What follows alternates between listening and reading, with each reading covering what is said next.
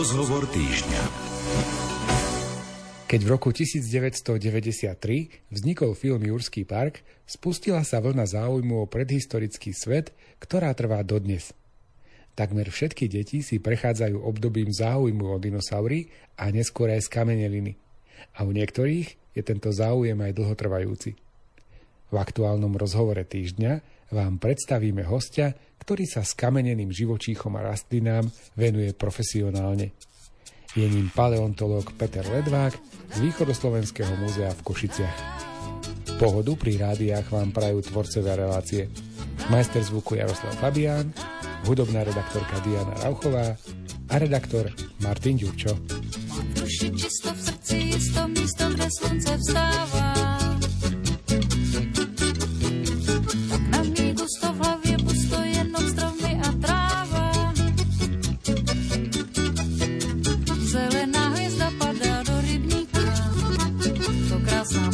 Ráda kominíka, jak tuší a buši husto až jako sto na ní ploutvema mává.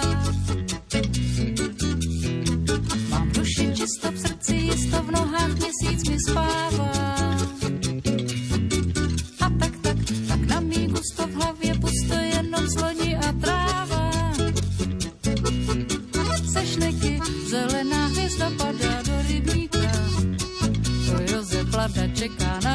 Vodníka, jak tuší, uši husto je, až jak kusto už přístroje skládá.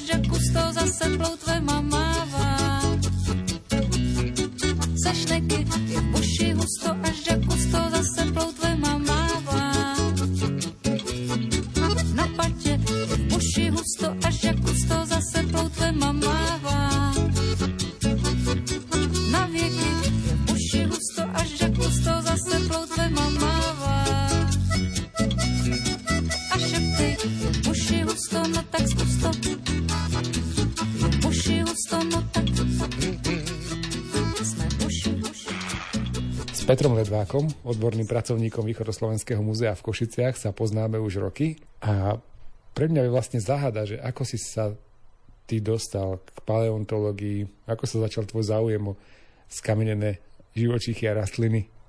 Tak viem to skoro celkom presne. Keď som mal 8 rokov, tak kamarát bol na prázdninách u babky v Prahe a v Čechách tam majú kopec fosílií, napríklad trilobitov. On priniesol domov skamenelého trilobita a ukázal mi to a som nevedel, že čo to je za zviera. Mal som vtedy rád zvieratka, ale nikdy som nevidel takú fosíliu, že skamenela zviera. Hej. Tak potom, no, ako keby ma to vtedy nejak nadchlo a ma to veľmi začalo zaujímať. No a začal som pozerať aj prírodopisné filmy o, o dinosauroch, a fosíliách, skamenelinách, rôznych živočíchov. Potom som si študoval, potom keď som sa naučil čítať, písať, tak uh, som pozeral knižočky, čítal som knižky o, o rôznych tých skamenelinách, ktoré žili na Slovensku, ktoré mohli byť na Slovensku, takže a zhruba od tých 8 rokov som chcel byť paleontolog. Taká ľuba od detstva, čo pretrvala doteraz, to je, to je zaujímavé. No a počkaj, čo to vlastne znamená ten paleontolog, keď to môžeme tak ľudsky preložiť? Čo znamená toto slovo? Paleontolog je odborník, ktorý sa venuje fosíliám. To sú, uh, fosílie sú, alebo skameneliny, sú uh, zvyšky organizmov, ktoré uh, po milióny rokov skameneli. Na to, aby to, to skamenelo, potrebuje, byť, potrebuje nejaký aj sediment, alebo buď piesok, šterk, alebo vápenec, prekryť to, tú schránku. A väčšinou ako skamenelina sa nám zachovajú väčšinou tvrdé časti živočíchov a rastlín. Napríklad sú to kosti, zuby, e, mušle, nejaké schránky nejakých e, hlavonoscov a iných. Hlavne sú to pevné, pevné časti. Niekedy sa ale stane, že sa zachovajú aj meké otlačky mekých tkaní. Napríklad uh, môžeme napríklad vidieť, že občas sa nachádzajú nielen dinosaurie kosti v Amerike, ale otlačky kože, alebo peria napríklad z Archeopteryxa. Takže vtedy treba, ale je potrebné, aby ten živočích, ktorý uhynie, tak bol hneď prekrytý nejakým blatom alebo nejakým bahnom alebo bol uložený v, t- v takom prostredí, kde nie je kyslík, bez kyslíka a vtedy môže nastať taká situácia, že ten organizmus z kamene je kompletný, hej, celý, aj s odlačkami mekých tkaní. Čiže sa vrátim ešte k tej otázke. Paleontológ je vlastne botanik, zoológ, ale na vyhnuté zvieratá, dá sa povedať. Áno, študuje e, buď vyhnuté zvieratá, alebo vyhnuté, rastliny, alebo fosilizované rastliny a, a živočichy. No a využíva na to rôzne metódy. Samozrejme musí, musí vedieť, eh, kde vlastne hľadať tie skameneliny. Určite ne, nepôjde eh, hľadať skameneliny do vulkanických hornín alebo metamorfovaných. Eh, musí hľadať hlavne sedimentárne horniny, napríklad ílovité bridlice, ílovce, pieskovce, vápence. V nich často napríklad máme množstvo morských živočíchov aj na Slovensku. Takže je to interdisciplinárny odbor, ktorý spája aj geológiu, aj zoológiu a biológiu. My dnes kúrime s kamenelinami, tam vlastne uhlie patrí, jazdíme na fosílie, tam môže byť ropa, e, zdobíme sa, tam vlastne jantar, je taká skamenelina v podstate. Mm. Čiže to je taký dosť široký záber, na, keď sa človek tak podrobnejšie nad tým zamyslí, že čo vlastne je tým tvojim odborom. Je to samozrejme široký záber, no a tie fosílne paliva, áno, je, je pravda, že všetky tie fosílne paliva vznikli z časti a diel živých organizmov. Napríklad uhlie, No, bolo to kedysi prales. Hej. Stromy, ktoré popadali v močiaroch, postupne na seba sa naukladali a tým, že sa nerozložili v tých močiaroch, tie kmene stromov, postupne po milióny rokov to fosilizovalo a vytvorili sa sloje uhlia, takisto ropa, to boli morské mikroorganizmy, ktoré po milióny rokov sa ukladali na morskom dne, postupne sa z nich uvoľňovali uhľovodíky do okolitého prostredia a vzniklo buď ložisko ropy, alebo zemného plynu. Takže všetky tie fosílne palivá, to sú zvyšky takisto živočichov alebo rastlín z tých dávnych dôb pred miliónmi rokov. Dá sa povedať, že uhlie je predmetom tvojho výskumu teoreticky? Uhlie je pozostatok tých rastlín, hlavne, hlavne kmeňov stromov, ktoré vytvárali potom postupne po milióny rokov sloje uhlia. Máme ro- uhlie napríklad z rôznych období, napríklad z Treťohôr na Slovensku sa takisto nachádzajú slo- sloje uhlia pri Handlovej a Novákoch. V Českej republike sa nachádzajú hrubé polohy e, ložisk uhlia, ktoré ale spadajú až pred 300 miliónov rokov z obdobia karbónu, keď boli tie prvé pralesy tie dažďové pralesy, ktoré ale úplne vyzerali inak ako dnešné. Hej. Dnes máme ihličnané a listnaté stromy, kdežto v tom danom období v karbóne, v palozoiku, boli predovšetkým veľké prasličky a papradie a plavune.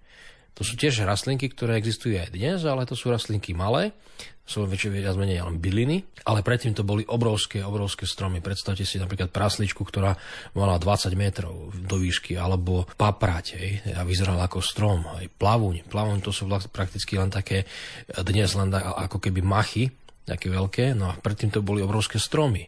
Takže prvé dažďové pralesy z obdobia karbónu spred približne 300 miliónov rokov sa na, zachovali nielen v Čechách, ale prakticky po celom svete. To sú najväčšie ložiská uhlia vôbec e, na svete z obdobia karbónu.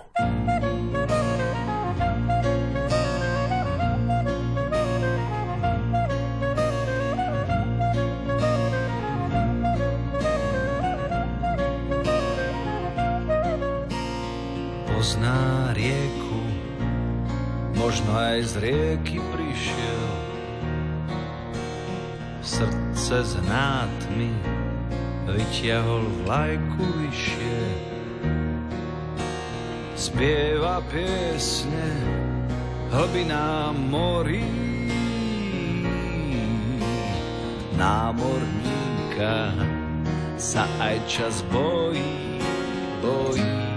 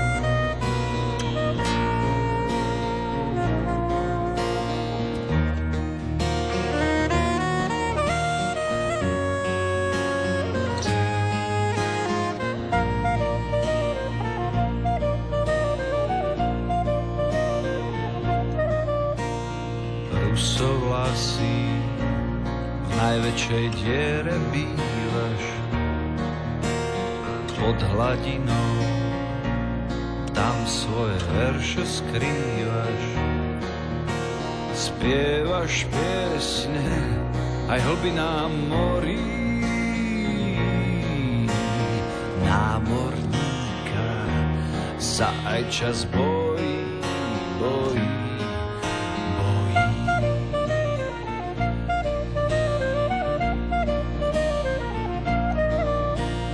Hľadá dám na prednom sťažni storí oceán rozumie srdcom svojim priateľ na nich priplával ku mne bližšie.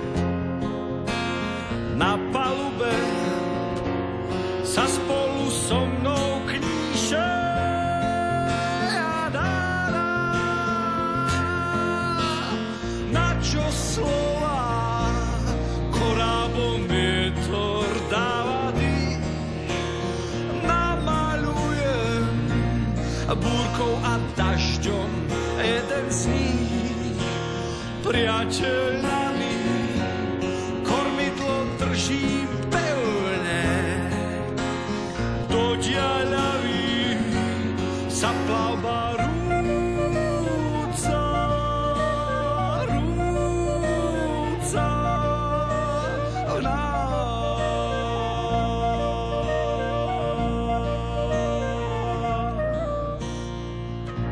Začneme také rozprávanie o dinosauroch, lebo to je taká top téma, čo ľudí zaujíma, čo, je, čo každého tak fascinuje. Ja som si dnes ráno pozrel, že vlastne o akej dobe sa to bavíme, tak bavíme sa zhruba tak o tých druhohorách, 250 až 60 miliónov rokov dozadu. A moja prvá otázka je, že ako sa my vôbec dostaneme k takýmto fantastickým číslam? Ako to my vieme tak datovať, že niečo je staré 250 miliónov rokov?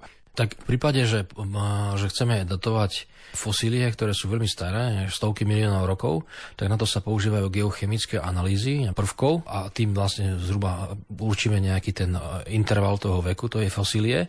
Ale pre praktické používanie v paleontológii. Dnes už máme krásne e, zostavené tabuľky živočichov, ktoré v danom prostredí žili, v danom období. A teraz e, využívame skôr tzv indexové fosílie, alebo stratigraficky dôležité, ktoré keď nájdeme, tak vieme presne, v akom období sa nachádzame. Hej. Takže najprv použijeme to geochémiu, geofyziku, no geochémiu, kde určíme približný vek toho organizmu, v ktorom žil a, na, a potom postupne hľadáme fosílie, ktoré povedzme prešli rýchlou evolúciou a vyskytovali sa v určitom prostredí len v určitom období, v určitom čase. Napríklad aj tí dinosaury žili do pádu toho meteoritu, hej, a nad tým už e, mladšie fosílie neobsahujú žiadne dinosaury, hej. Takže vieme proste, že v tom danom období, kde je napríklad tá vrstva iridia, v tých sedimentoch, keď padol meteorit, tak usadili sa zvyšky toho meteoritu, tak vieme, že to je hranica, kde končí éra dinosaurov a začína éra cicavcov. Čiže to je niečo ako v stredoveku, hej, keď nájdú nejaký typický tvar prílby napríklad a vedia, že tá sa používala, ja neviem, v 13. storočí, tak vedia tak bezpečne zhruba datovať, že ten človek, ktorý tú prílbu mal, žil v 13. storočí. Nevieme presne na rok povedať, ale vieme zhruba sa orientovať aspoň v stáročí. A vy máte to isté v tých miliónoch rokov. Áno, je, je to tak, že tým, že hovoríme o mnoho miliónov rokov, takže nedá sa to samozrejme presne datovať na ten jeden, jeden alebo niekoľko rokov, ale hovoríme o plus minus tisícky rokov alebo desiatky tisíc rokov. Niekedy, keď berieme fosílie tie najstaršie, povedzme 600-700 miliónov rokov, tak tam sú odhady plus minus aj niekoľko miliónov rokov. Že môžeme byť v pluse alebo minus. Aj. Takže nedá sa to presne určiť na, na roky alebo na dni. Aj. Tak to sa nedá. Už asi každý počul alebo čítal, že v druhohorách teda tu behali tie dinosaury, ale tu na Slovensku sme mali v úvodzokách poviem, že takú smolu, že tu bolo morské pobrežie. Čo vieme povedať o tomto území v tom období tých dinosaurov? Ako vyzerala táto oblasť? Tak to je celku dosť také e, zvláštne, že dnes napríklad máme tu súž, pevninu na našom území, kdežto pre vyslovene stovky miliónov rokov, či to boli prvohory, druhohory alebo aj väčšinou tretiohor, sme tu mali more a dokonca aj oceány. Takže mali sme tu E, širošíre more a oceán, a v ktorom vlastne žili morské organizmy. Preto aj v tých druhohorách, keď žili v, v okolitých krajinách, napríklad v Anglicku, vo Francúzsku alebo na, v Polsku, kde bola pevnina, a my sme tu vlastne mali oceán, tak samozrejme nemali sme tu žiadne dinosaury, čo je žiaľ pre nás ako ne, no, nevýhoda. A na druhej strane máme tu morské organizmy, morské fosílie, napríklad amonity, belemnity, morské mušle, hej, mekyše, morských ješkov, osnatokožce a samozrejme ja napríklad chodím zbierať e, žaločie zuby takisto. Takže máme tu predovšetkým morské živočichy, morské fosílie, ale je síce jedno, jedno miesto vysoko v Tatrách, kde sa zachovali sedimenty s otlačkami dinosaurých stôp, že tam niekde bol okraj kontinentu, ktorý sa potom rozpresielal až ku celé Polsko. Takže nejaké otlačky tých dinosaurov máme, ale kosti sa zatiaľ nenašli. Ale e, ja osobne nie som smutný, že to neboli dinosaury, pretože tým, že sa venujem morským fosíliám, takže mám tu prakticky bonanzu rôznych týchto druhov morských živočichov.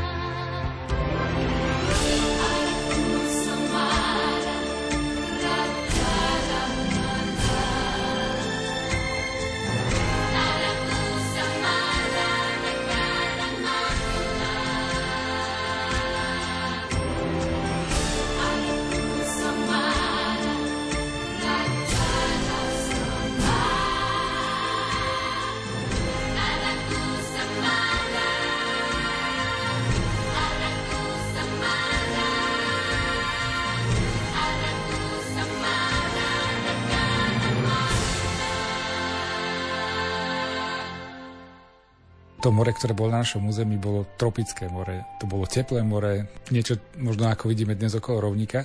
Ako je možné, že u nás bolo tropické more. Súvisí to s tým pohybom kontinentov, že Slovensko v tom čase bolo v nejakej inej zemepisnej šírke, alebo celá zem bola nejak ináč nastavená, čo sa týka toho počasia? Pravdou je aj to, že boli sme trošku niekde inde, ale e, nie je to až taký veľký rozdiel. Skôr je v tom, že všeobecne počas druhohovor boli úplne iné klimatické podmienky. Napríklad mali sme tu tropické a subtropické podmienky v našich zemepisných šírkach a napríklad taká Antarktída alebo Severný alebo Južný pol nebol vôbec zaľadnený. Hej? Takže bolo samozrejme viac oxidu uhličitého v atmosfére, takže ten skleníkový efekt bol výraznejší. Takže e, ľadovce a, a pohoria s ľadovcami e, boli prakticky takmer neexistovali v tom období druhohovor. Takže mali sme tu príjemné subtropické a tropické podmienky a žili tu také organizmy, ktoré boli práve prispôsobené na život v, v teplej klíme. Ako vyzeralo to druhohorné more na našom území? Predpokladám, že to bolo dosť iné ako to, čo by sme videli v Chorvátsku, keď sa potopíme pod hladinu. Ako to vyzeral ten život v moriach? Tak veľké zmeny nastávali, ako náhle prišla nejaká klimatická zmena, tak tá postihla ako, ako živočíchy a rastliny na suši, tak aj v oceánoch. To, čo sme spomínali, to vymieranie dinosaurov postihlo aj ichtiosaury a pleziosaury, tie morské, morské plazy. Takže ten pád toho obrovského meteoritu postihol všetky veľké zvieratá, živočichy. A hovorí sa možno, možno tým, že napríklad e, keď padol ten meteorit, ktorý vyhubil dinosaurov, tak neprežili e, tú katastrofu zvieratá väčšia ako možno nejaká väčšia mačka. Hej.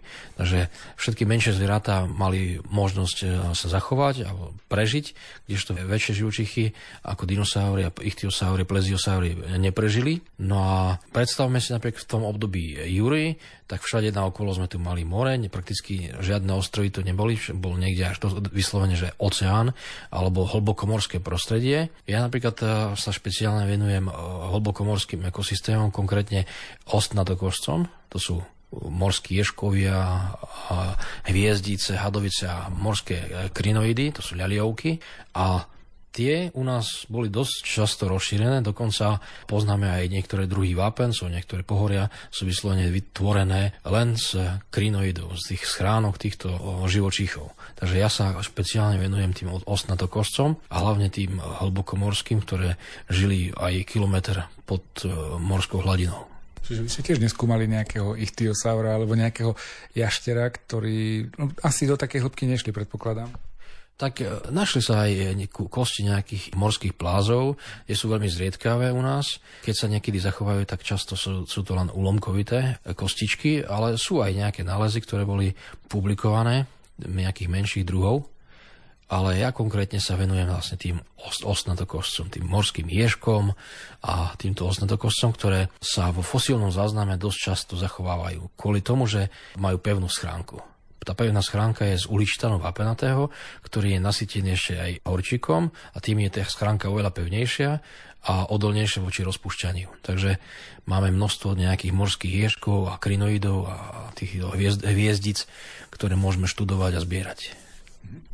Z toho, čo si hovoril, tak sa mi zdá, že po väčšinu dejín Zeme toto územie bolo zaplavené, bolo more, asi teda ten podmorský výskum je tu na mieste. Väčšinou sme tu mali more, to niekoľko stoviek miliónov rokov, až do obdobia približne tých tre- mladších treťohôr, kedy zhruba tých 20 miliónov rokov dozadu, kedy sa postupne to naše územie začalo dvíhať Mali sme tu vulkanickú činnosť, vybuchovali sopky. Bolo to spôsobené hlavne tým, že kontinenty sa pohybujú a v prípade napríklad Afriky, tak Afrika sa pohybuje stále na sever a tým tlačí na Európu dochádza ku kolízii a tzv. subdukcii jedného kontinentu, kontinentu pod druhý a takisto s e, tým, že sa narážajú tie dva kontinenty, tak vytvárajú sa pohoria. Hej. Keď sa stlačí, stlačí sa kontinent, tak postupne sa územie začína dvíhať. A to je aj prípad e, Slovenska, kde pred mili- niekoľko miliónmi rokov, ako to vybuchovali sopky, tak územie sa začalo dvíhať, dvíhať. V tom období napríklad postupne to more začalo ústupovať. Mali sme tu pred zhruba 10-12 miliónmi rokov rokov také podmienky, také prostredie ako napríklad dnes na Havaji, že máte havajské ostrovy, hej, vybuchujúce sopky, a všade naokolo more. Hej. No ale toto postupne, to územie sa neprestajne dvíha, aj takisto aj dnes, ale je to už pomerne pomalý proces toho dvíhania. No a ako náhle sa vytvorili pohoria, ako sú Karpaty, hej, rôzne, rôzne jednotlivé pohoria, tak to more výrazne ustúpilo a ustúpilo až do dnešnej úrovne Stredozemného mora. Takže vlastne toto Stredozemné more, ktoré je, existuje dnes, tak bolo výrazne väčšie pred miliónmi rokov. Výrazne oveľa mnohonásobne väčšie a zasahovalo sa do celého Maďarska, južných štátov Južnej Európy, Slovenska, na Ukrajinu. Ale dnes celé to vlastne územie je vydvihnuté a tvorí pevninu.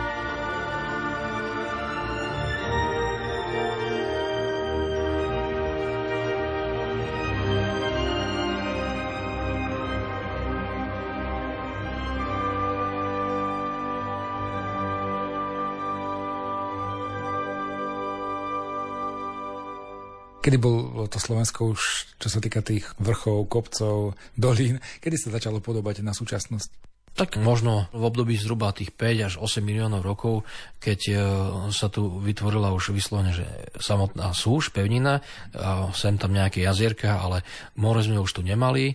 No a samozrejme dotvorilo sa to počas doby ľadovej, kedy sme tu po 2 milióny rokov mali striedanie obdobia medziľadové a obdobie ľadové. Nemali sme tu síce nejaký kontinentálny ľadovec, tak ako to bolo napríklad v Nemecku alebo v Anglicku alebo v Škandinávii, ale tá klíma a prostredie sa pomaličky dotváralo a začalo sa to podobať prakticky na dnešné naše územie. No a doba ľadová je veľmi zaujímavá, keďže síce sa jej nevenujem, ale je zaujímavá z toho pohľadu, že sa tu menila klíma postupne, že boli tu no, obdobia veľkého chladu, to bola tá doba zaľadnenia, glaciál tomu hovoríme, a potom e, medziľadové doby ako interglaciál, ktoré boli oveľa teplejšie a niektoré e, medziľadové doby boli také teplé a možno teplejšie ako dnes, e, ako v súčasnosti. Napríklad teraz vedci napríklad zistili, že pred zhruba 400 tisíc rokmi bola medziľadová doba tak teplá, že sa roztopila značná časť grónskeho ľadovca. Hej. Takže dnes napríklad vieme, že medziľadové doby boli aj teplejšie ako dnes. No a niektorí vedci hovoria, že doba ľadová ešte možno neskončila a že dnes žijeme v tom interglaciály v tom medziľadovom období a že ešte nás čaká ďalšia etapa ochladzovania a možno ešte nastane ďalšia doba ľadová. Hej. Takže, no len tabuľky klimatické hovoria niečo iné, hlavne postupne zvyšovanie oxidu uhličitého práve, že ospieje k úplne inému obrazu, že dôjde, môže dôjsť k práve že zvyšovaniu teplot našej planéty hm. A možno, možno sa časom o možno pár stoviek rokov vytvorí nie také klimatické podmienky, ako dnes napríklad na Chorvátsku a budeme tu mať nie mierne, miernu klímu, ale subtrópy. A budeme pestovať banány a pomaranče. Mm-hmm. Že bez toho mora síce, ale bude vrátime sa do tých tropov, ako keby. No áno, áno, vlastne bude vlastne také, lebo keď sa zoberieme tých milióny, niekoľko miliónov rokov, tak to koncentrácia oxidu uhličitého a aj priemerná teplota boli zhruba porovnateľné, ako, ako k čomu k tomu spejeme. Hej? Napríklad dnes máme v atmosfére vyše 400 tých jednotiek oxidu uhličitého a to je hodnota, ktorá tu nebola už niekoľko miliónov rokov. Vy ako paleontolog vlastne tiež máte povedať, čo do toho výskumu počasia v minulosti, že tiež je to vlastne vaša téma, dá sa povedať. Tak tí, tí paleontolog... tých morských živočíchov rastlín vlastne vieme povedať, že aká asi mohla byť teplota, však väčšina z nich žije dodnes a vieme, čo im vyhovuje, takže vieme zhruba povedať, ako teplo asi bolo tu. Tak vieme hlavne viac menej rekonštruovať dané prostredie, robí sa, robia sa paleoklimatické analýzy, na základe tej fauny a flóry, ktorá sa zistí pri paleontologických vykopávkach. Ja som napríklad pred pár rokmi chodieval zbierať žaločie zuby na južné Slovensko a tam v pieskovniach a v piesku sa nachádzajú na viacerých lokalitách žaločie zuby z obdobia mladších treťohôr. No a tá, tá skladba tých žalokov, ktorá tam bola, napríklad od toho megalodona až po rôzne typy žalokov, vám povie, že tie žaloky, ktoré v tom danom období na danom území žili, tak žijú aj ich príbuzní žijú aj v súčasnosti v subtropických podmienkach. Takže viete odhadnúť, aha, takže na týchto miestach Južného Slovenska pred zhruba 12 až 17 miliónmi rokov, tak sme tu mali tropické až subtropické podmienky.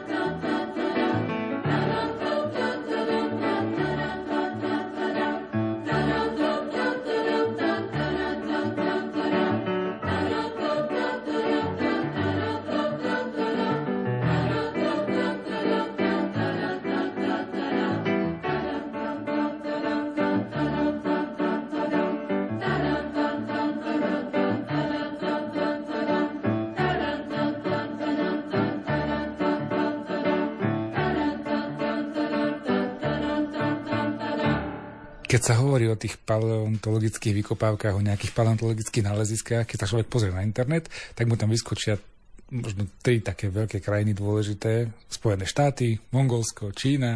Tam sa dnes robia také tie akože top objavy v tejto oblasti a väčšinou sa týkajú teda tých suchozemských dinosaurov, lebo však aj pre nás ľudí je to také trošku zaujímavejšie, keď to nejakého tyrannosaura objavia alebo nejaké podobné zviera.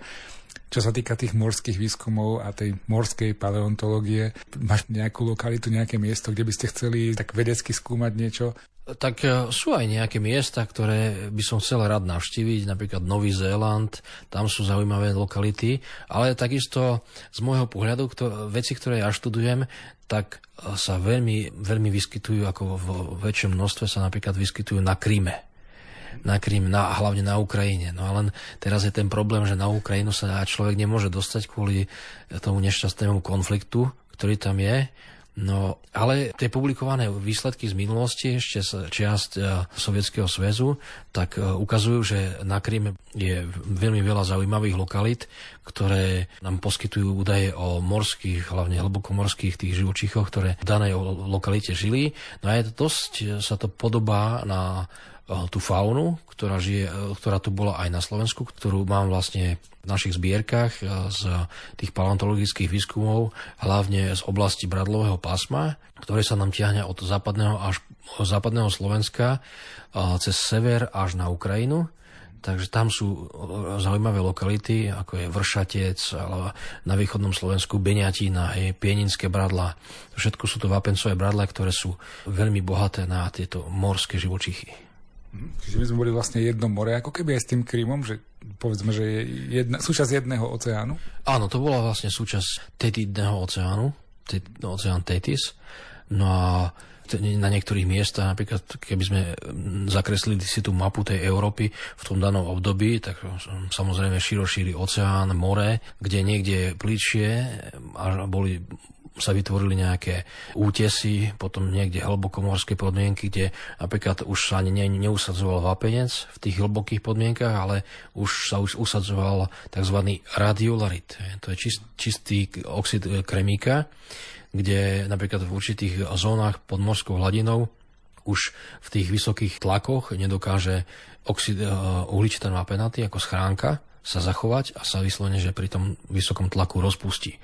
Takže ak je napríklad padne nejaká fosília hlboko na morské dno, nemusí sa zachovať, ale sa rozpustí. Hej.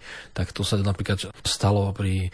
Našiel som jednu lokalitu na Vršaci, ktorá je bohatá na tieto morské krinoidy, vyslovene, že to sú vrstvy len zo schránok tých živočichov, ale je vidieť, že boli postihnuté už postupným rozpúšťaním hej, na morskom dne.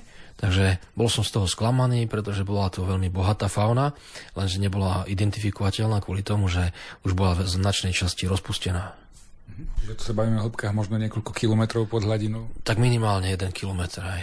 All over the world this gospel is bearing fruit and growing. All over the world this gospel is bearing fruit and growing all over the world. This gospel is bearing fruit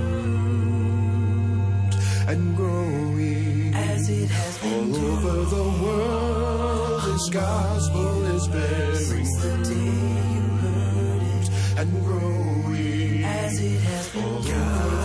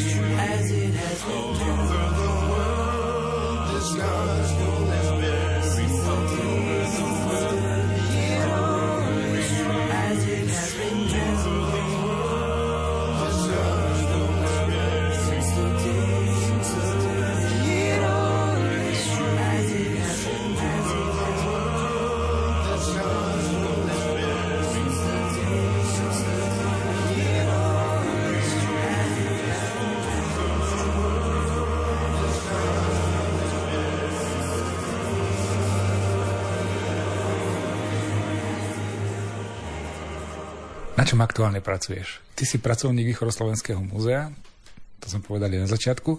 Súčasťou tvojej práce je teda samozrejme aj organizovanie nejakých výstav, sprevádzaš aj skupiny, máš prednášky po školách, ale súčasťou tvojej práce je aj nejaký reálny terénny výskum. Čím teraz žiješ?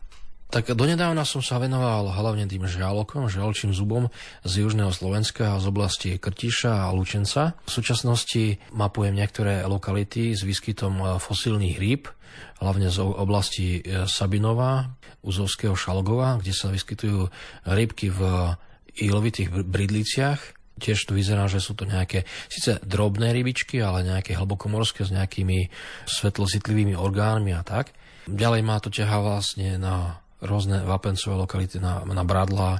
Veľmi dobrá lokalita, veľmi zaujímavá lokalita je Litmanová, kde sa priamo v miestnom potoku vyskytujú piritizované amonity, tiež z obdobia Jury. A to sú také veľmi zvláštne fosílie, ktoré sú vyslovene vyzerajú ako čistý kov, ako krásne majú kovový lesk, keď to vyleštíte, pretože sú celé fosilizované pre ich schránky sú premenené a, a už nie je ich schránka tvorená uličitanom vápenatým, ale piritom. Minerál, minerál železa, sulfit železa. Takže to je taká zaujímavá lokalita na východnom Slovensku, ale takisto Beniatina, nedaleko hraníc s Ukrajinou, kde sú tiež morské živočichy, morské fosílie, kde e, máme tam plno amonitov, morských ježkov, žaločie zuby, dokonca sa tam našli nejaké kosti ichtiosaurov. Takže to je tiež taká lokalita, na ktorú chodím veľmi rád No a tá, samozrejme slovenský krás je najbližšie. To je, si predstavme teraz slovenský krás, tak to je Vapencové pohorie, poznáme tam Zadielskú tiesnev a tak, ale celé to pohorie bolo kedysi útes. V období triasu, v tých starších druhoch horách, tak sme tu mali vyslovene, že plitké more a nejaký koralovo-hubkový útes. Morské hubky to sú také zvláštne organizmy, ktoré sú jedné z tých najstarších mnohobunkových živočichov, ktoré sa vyvinuli na, na Zemi. No a tie vytvárali obrovské, obrovské plochy spolu s korálmi. Takže vytvorili taký obrovský útes. No a teraz je to vlastne Vapencové pohorie slovenský krás. To niečo také ako ten útes, ktorý je pri Austrálii, ten veľk, veľká korálová niečo podobné, niečo podobné, len e, nie korálmi tvorený, ale morskými hubkami morské húbky a rôzne druhy rias. Niekedy existovali riasy, ktoré vytvárali pevné schránky z uličtanu vapenatého. Dneska sú to väčšinou chalovy, zelené riasy a tak, ale v minulosti to boli aj vapencové riasy. A čo by si nás mohol pozvať v múzeu, aby sme nielen počuli, o čom nám rozprávaš, ale aby sme videli nejaké zaujímavosti z tohto podmorského sveta. Máte aktuálne nejakú výstavu, ktorá sa venuje tvojej problematike?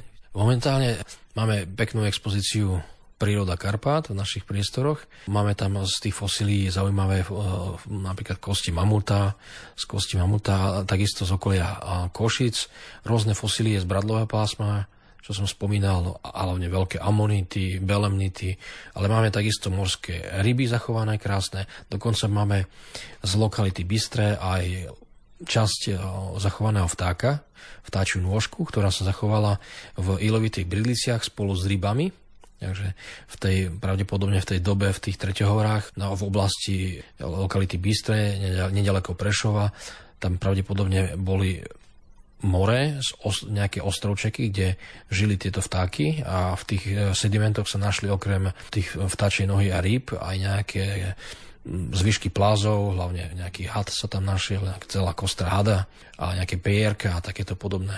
Takže to sú také zaujímavé veci, ktoré môžu navštívnici vidieť v našom múzeu.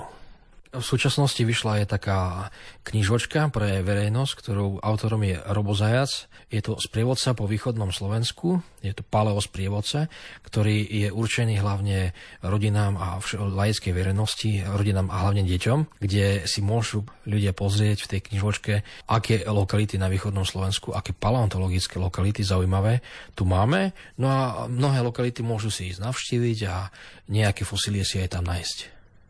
Ešte stále trvá tá vlna záujmu detí o toto obdobie, o dinosaury, o paleolit?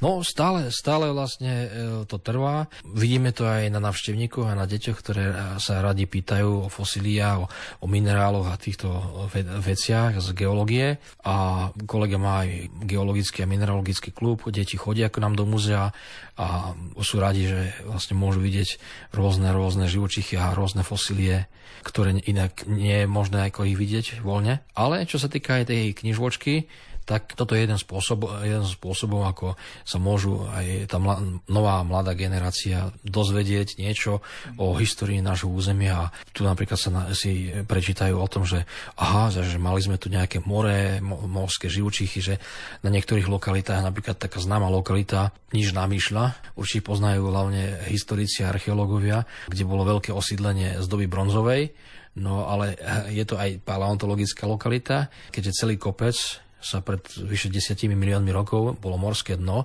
a je tam množstvo mušlí e, z kameneliny rôznych morských živočichov. A paradoxne títo ľudia z doby bronzovej zbierali tieto mušličky a robili z, tých, asi z toho gorálky. Robili si z toho nejaké náhrdelníky, tak ako dnes napríklad si robia aj ľudia pri mori, ktorí žijú, tak robia si tie náhrdelníky, no tak v minulosti v dobe, v dobe bronzovej, tak ľudia z Nižnej Myšle z toho obdobia doby bronzovej si robili náhrdelníky z fosílií. Milí priatelia, veríme, že cesta do praveku, ba ešte ďalej do minulosti, sa vám páčila. Ak sa chcete dozvedieť viac, určite zamierte do knižnice alebo do múzea, kde vám pracovníci ochotne zodpovedajú všetky vaše otázky. Tak, ako to v rozhovore týždňa dnes urobil náš host Peter Ledvák. Za pozornosť vám ďakujú a z Košického štúdia Rádia Lumen sa lúčia tvorcovia relácie. Hudobná redaktorka Diana Rauchová, majster zvuku Jaroslav Fabián a redaktor Martin Ďurčo. Nad vrchmi a oceánmi, nad slovami, myšlienkami, nad krásou a dobrotami, len ty si pán.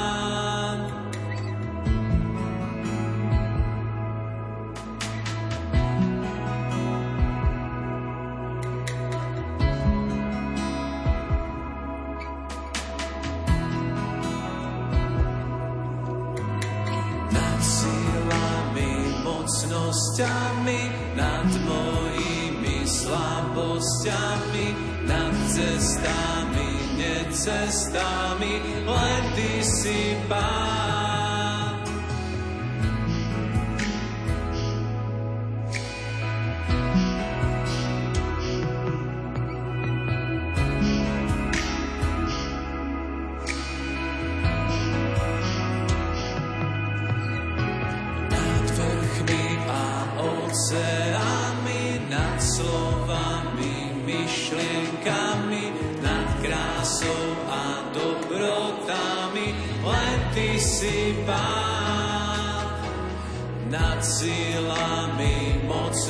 Mocnosťami, nad mojimi slabosťami, nad cestami, necestami, len ty si pán.